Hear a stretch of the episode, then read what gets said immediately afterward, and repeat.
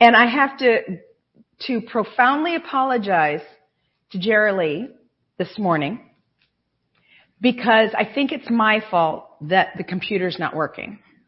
Because what I'm bringing to you in a message this morning, it's titled Distractions.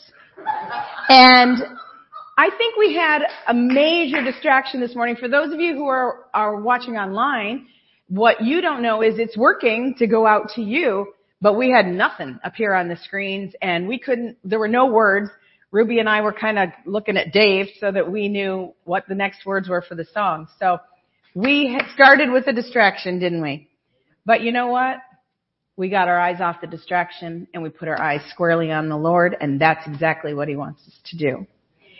Today is 9-11 and I think you have to be living under a rock to not remember that today, 21 years ago, um, our country experienced a tragic event.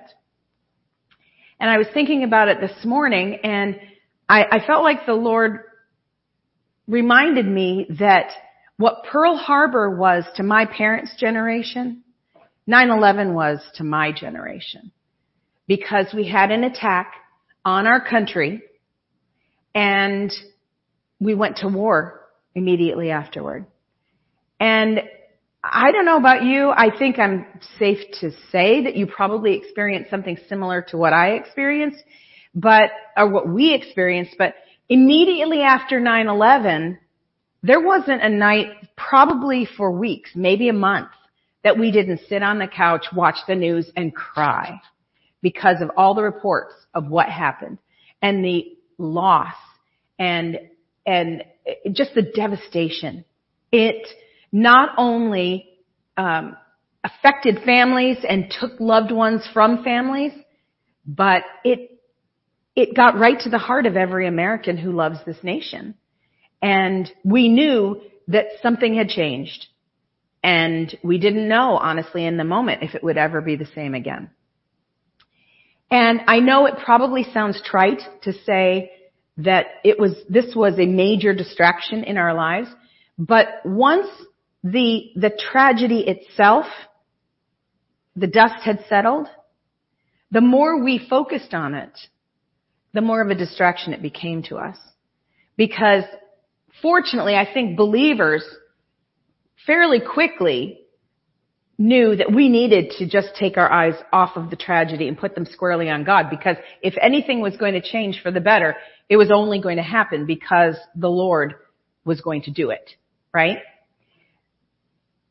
But it's, it's interesting to me that just on this very day and when I just was impressed to talk about distractions, that it just happens to be 9-11 the thing that distracted us in so many ways for weeks and months and maybe years, right?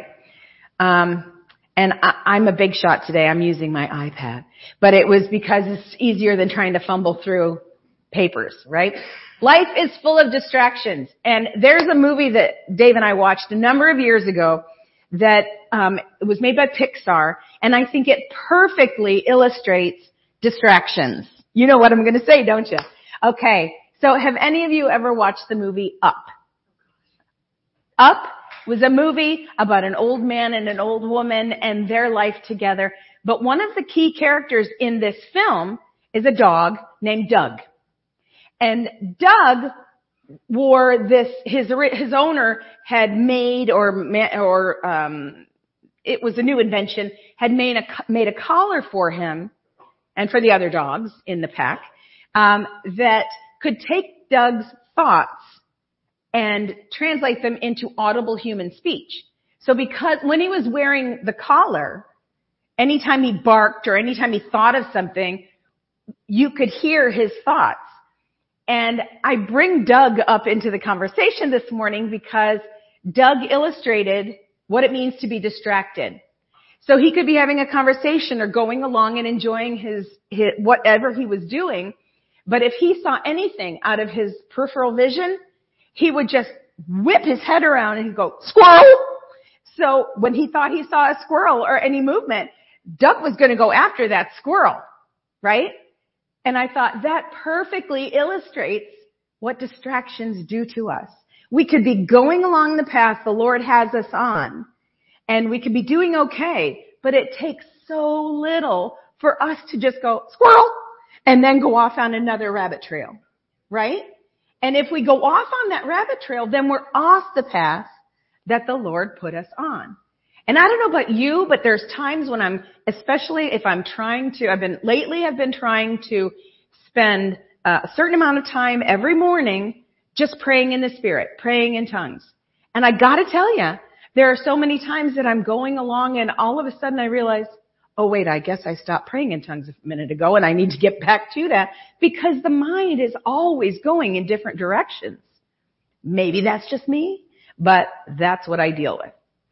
So, even, like I said, even when our intentions have us moving in one direction, we can in a heartbeat just squirrel and then we're off and thinking about something else. But the problem with that is that then we become double-minded. And the Bible has something very specific to say about being double-minded. And you can't see the scriptures today, so I'm going to give them to you if you want to look them up in the Bible. Uh, if you don't, you're just going to have to take my word for it that this is what it says. But I would suggest you check up on me because, you know, if I mess up, then you got that.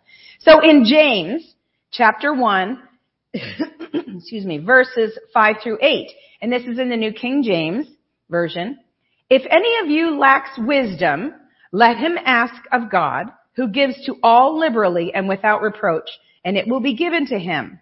This is what we need to pay attention to. But let him ask in faith with no doubting. For he who doubts is like a wave of the sea, driven and tossed by the wind. For let not that man suppose that he will receive anything from the Lord. He is double-minded and unstable in all his ways. Let's pray. Father, we love you so very much this morning.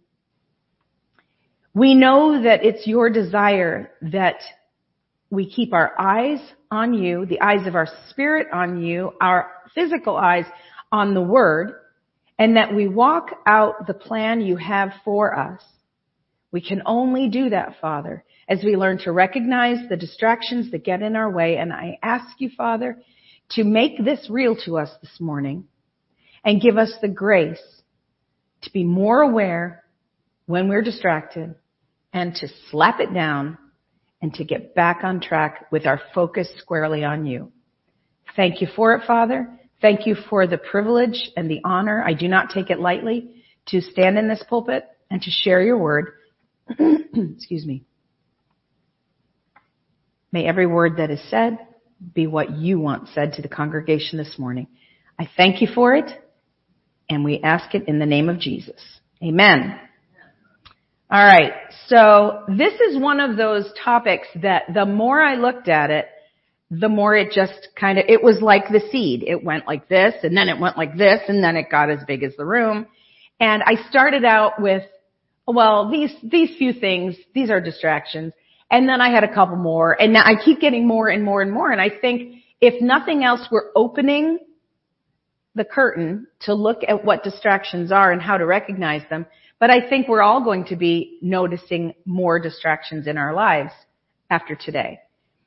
The first one that I looked at is disappointments.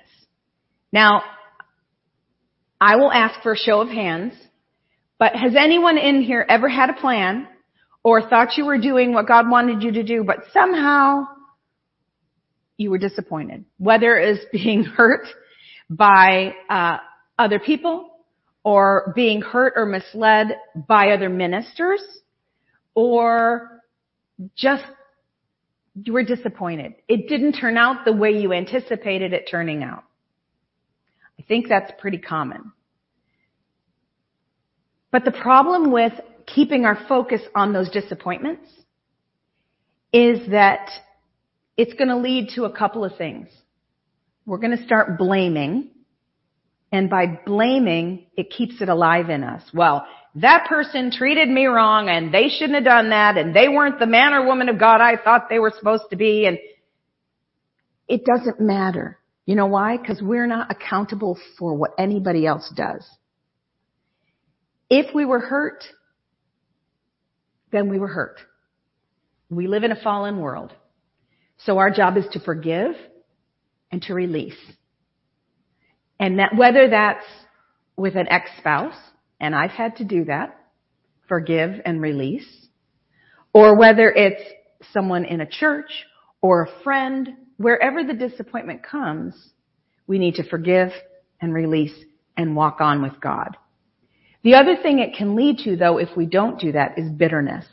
And we don't want to get a root of bitterness going in our heart because I think bitterness can be as like the mustard seed that the Lord talked about, the smallest of seeds, but it grows to be a massive tree. That's how bitterness is. If we let it in there and let it stay, it likes that little dark place in our heart if we leave it there. And it will grow and it will affect every part of our life. We don't need to blame and we certainly don't want bitterness in our lives. Another distraction, and I have experienced this in my life, is shame. Shame is such an ugly tool of the enemy. Shame can come because we did something we shouldn't have done. We didn't do something we should have done. Or it's because someone did something to us that they shouldn't have done.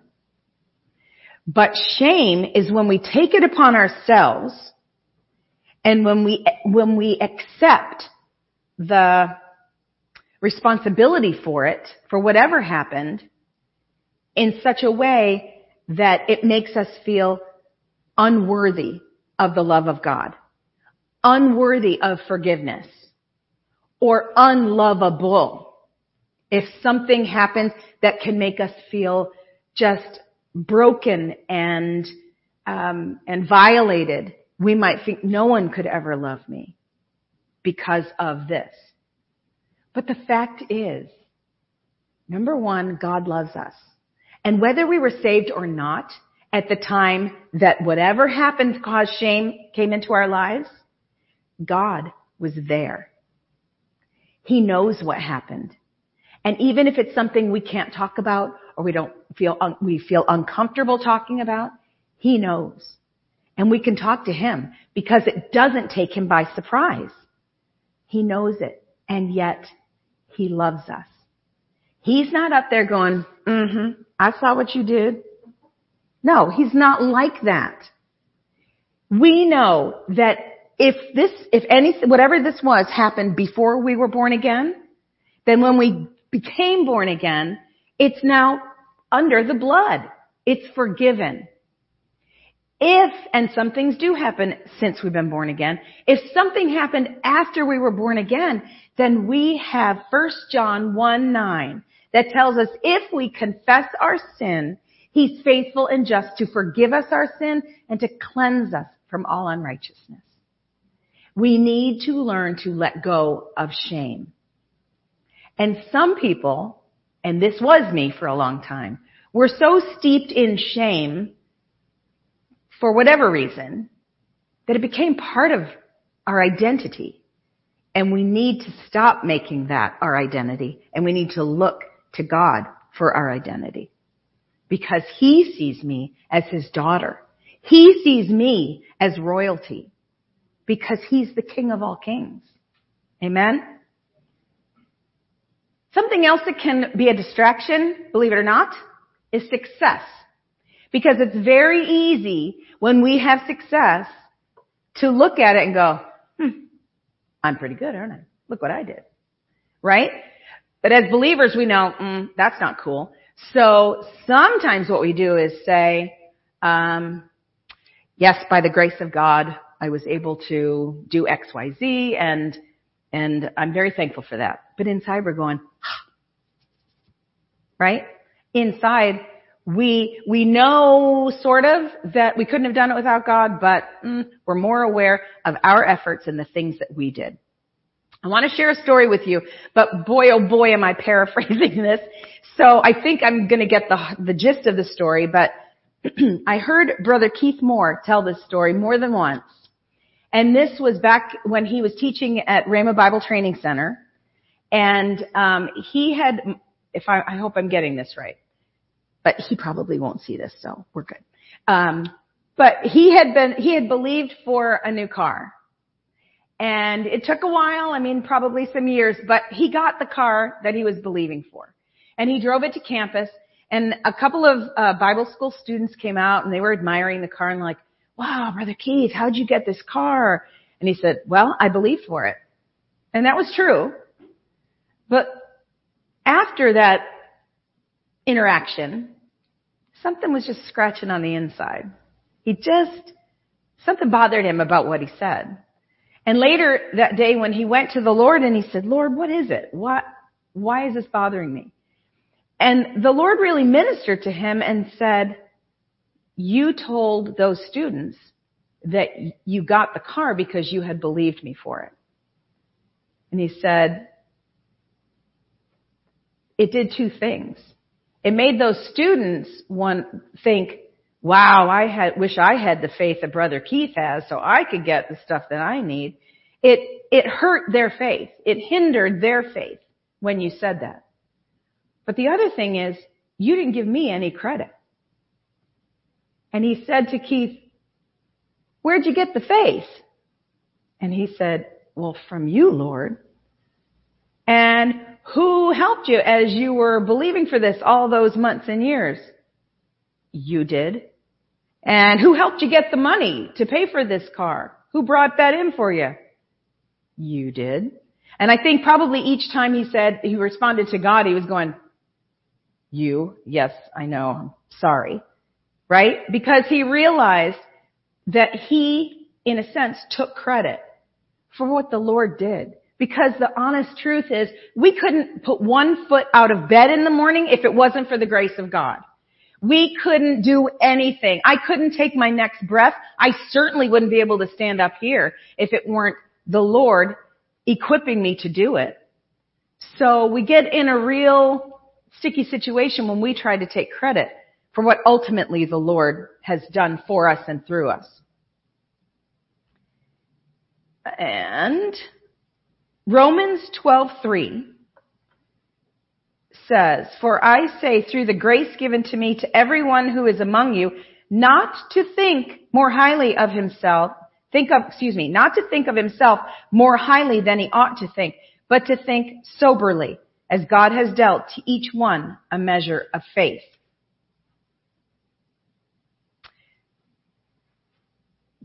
Other people's blessings can also be a distraction especially if we've been believing God and and really uh, believing Him to do something or to have something for a long time, and somebody else gets the very thing that we were that we've been believing for. It's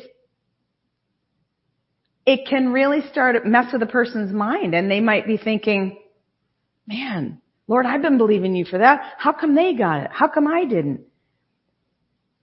What I have been learning over the last couple of years, and and it really, I just found out something that our friend Kathy is here with us today, and she has been believing God to get out of Florida and move to Tennessee for about 20 years. And so I, I know this dream that she has in her heart.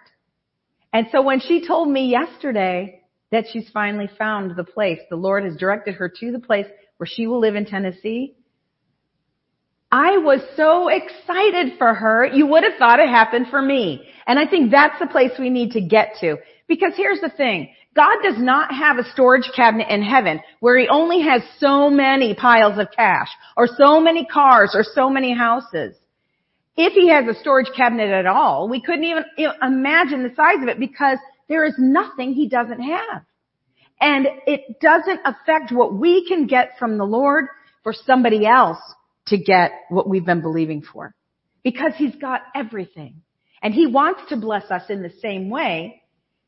We just have to keep our eyes on Him and not start feeling sorry for ourselves if we don't get what we think we should when somebody else does. People can be a distraction in this way.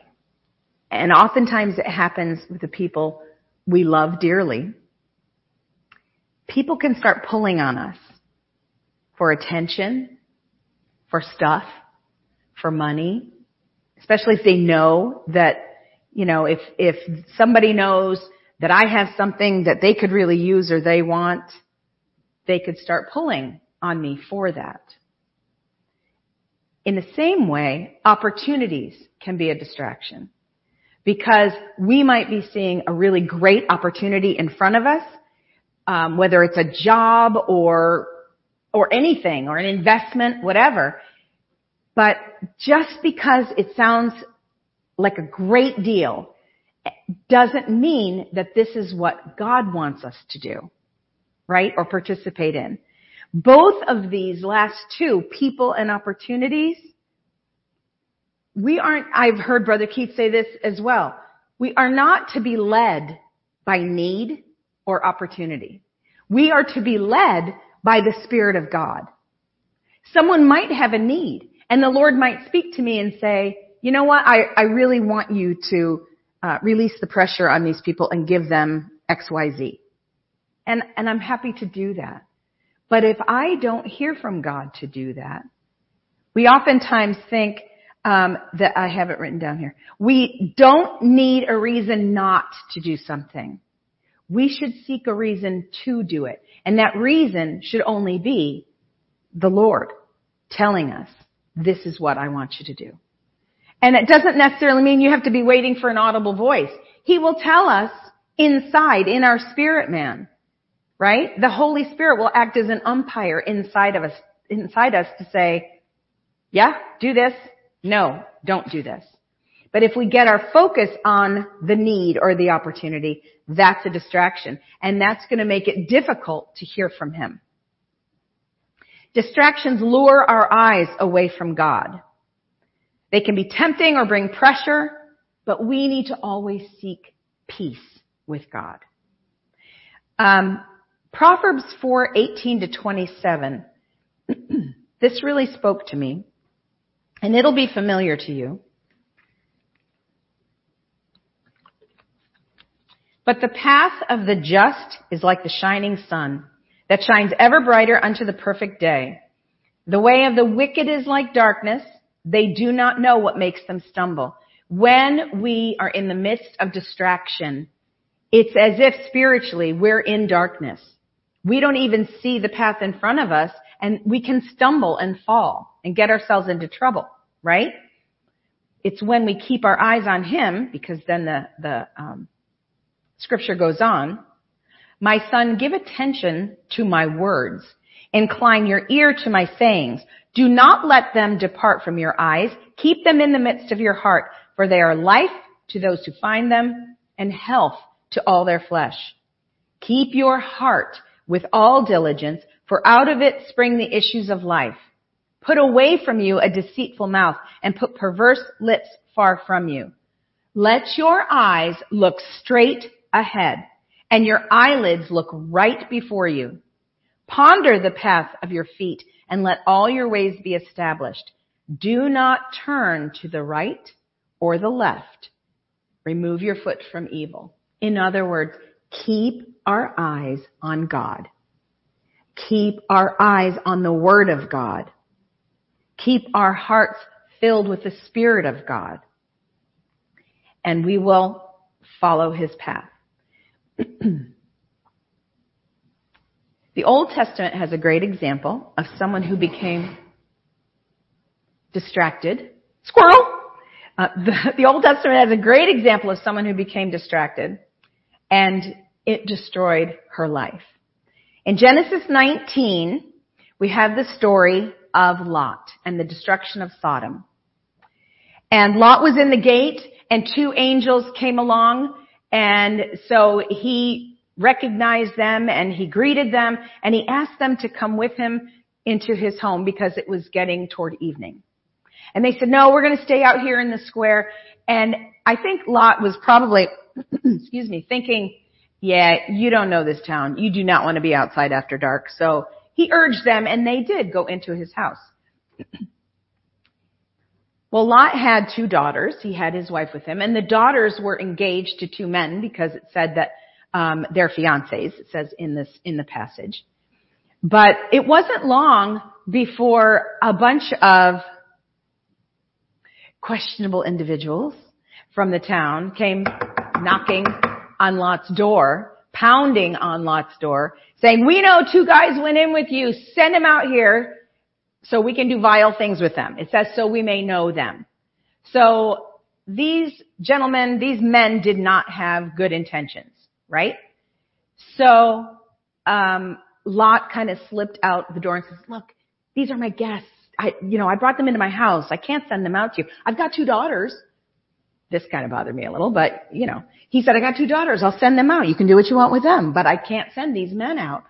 And no, no, we want these guys to come out here. And they were pressing him, physically pressing him so much that they almost knocked the door down. But it said that the men reached out and pulled Lot inside and barred the door. And then he's asking, do you have family? Who's in the household here? And he said, I have two daughters. And he said, quick, get your stuff together.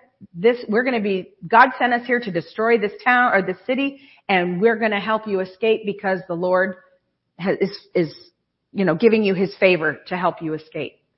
And he said, just a second. And he went running out to find the fiancés, the men betrothed to his daughters, and he told them, hurry, You've gotta come with us because the town's gonna be destroyed and we're going to escape and the Lord sent two angels and they're gonna help us get out of here. Well, these fiancés, and believe me, am I paraphrasing the scriptures in a big way, they thought he was joking with them. They're like, yeah, sure, sure, it's gonna be destroyed, yeah, whatever. So he just, he was left to go back home. And the angel was saying, hurry, hurry, we need to get you out of here. Lot kept hesitating. He was a, an important man in the community. He was respected in the community. He was wealthy. So imagine that maybe there were some things going, but there's so much to walk away from and, but ultimately he recognized these two men. They were from God. So they, in the early, early in the morning, um, after they kept hesitating, the angel literally took Lot and his wife and daughters by the hand and led them out and said, now go, keep walking. But specifically, um, the angel said to Lot and his family, do not look back or stop anywhere in the valley. And as Lot and his wife and their two daughters were escaping, Lot's wife looked back. Now this isn't just looking in the rearview mirror to see what's behind you, or this isn't just glancing over your shoulder. Clearly, and I, I am no Hebrew scholar, I don't know Hebrew, but there are sources that can tell us that the Hebrew word for looking back meant to regard, to consider, to pay attention to.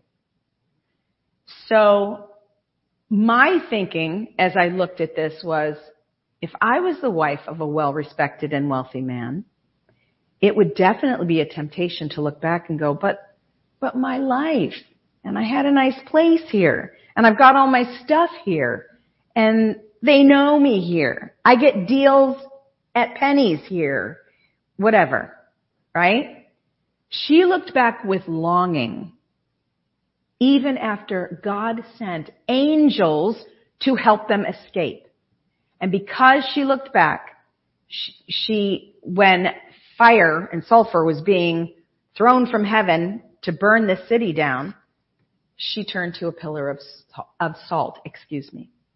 Now, I think a confirmation to us that she looked back with longing and specifically in a regretful way was that Lot also, when they got to, is it Zoar? Did I get the name of that right? To the town where they were going? When they got there, Lot looked back because he could see the town burning, or the city of Sodom burning, and he said it looked like smoke rising up from a furnace. But Lot didn't turn to a pillar of salt. He was looking back to see what God had done when he was uh, destroying this city for their sinful ways. But not so his wife she, she lost her life. Her life was destroyed because she let her regret be a distraction to her rather than keeping her eyes on God and doing what God asked her to do. So why is this important? We belong to God. We're not our own. We've been bought with a price.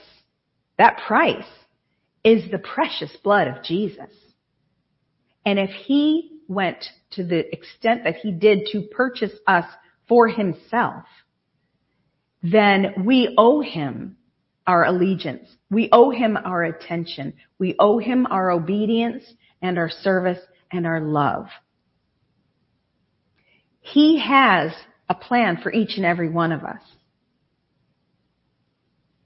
If we're being distracted, then we're not going to run, uh, run our race and finish our course because we're going to go off on some other trail. We need to genuine, genuinely believe what the word tells us, that we are in the world and not of the world. Our life here is temporary. We're out of here. If we realize how quickly we went from age 17 to our 60s, our 70s, our 80s, or our 90s, then we know that it's going to be like that before it's over and we're in heaven, right? So we don't have time to waste being distracted when if we believe that these are the last of the last days, he's got work for us to do. And we need to rid ourselves of distractions and just focus on him. We need to remember that he has everything we will ever need. And if we place our trust and our confident hope in him as our provider, as our sustainer, as our savior, and our healer, there are no shortages in God. We don't need to be distracted by trying to get the things that God wants to give to us and make available to us. And finally, His Word must be our final authority to everything in our lives. The Holy Spirit will confirm the Word to us, and He will uh, confirm the Word that we speak with signs following. Amen? We must never forget that our names are written in the Lamb's Book of Life.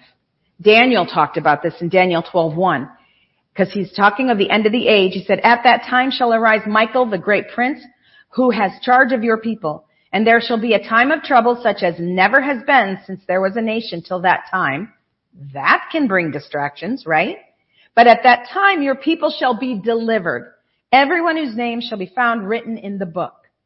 And Revelation 21:27 says, when talking about the gates of heaven, the Holy Spirit through John wrote, but nothing unclean will ever enter it, nor anyone who does what is detestable or false, but only those who are written in the Lamb's book of life.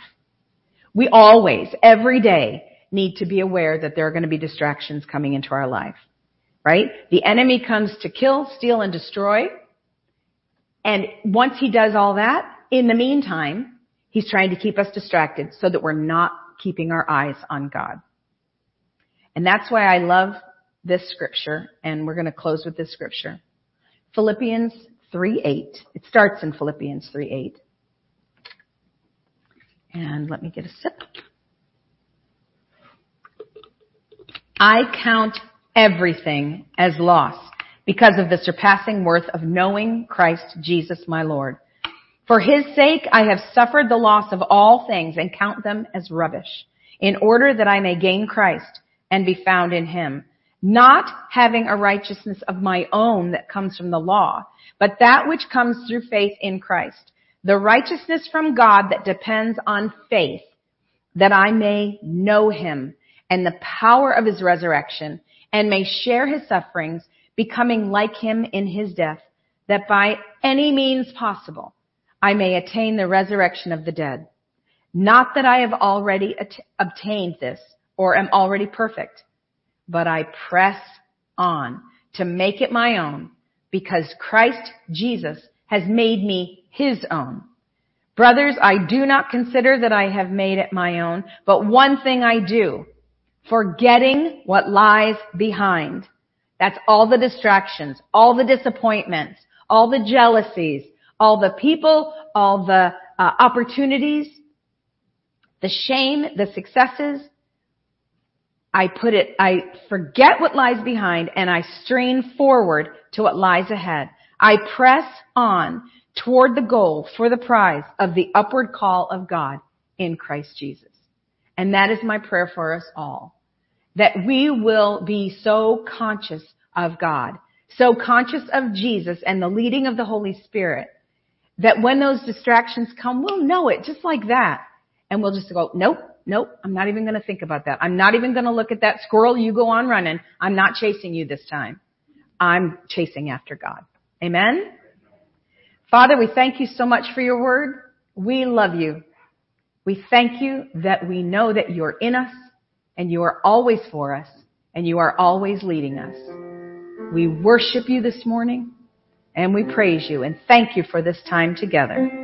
In Jesus' precious and holy name. And all God's people said, Amen.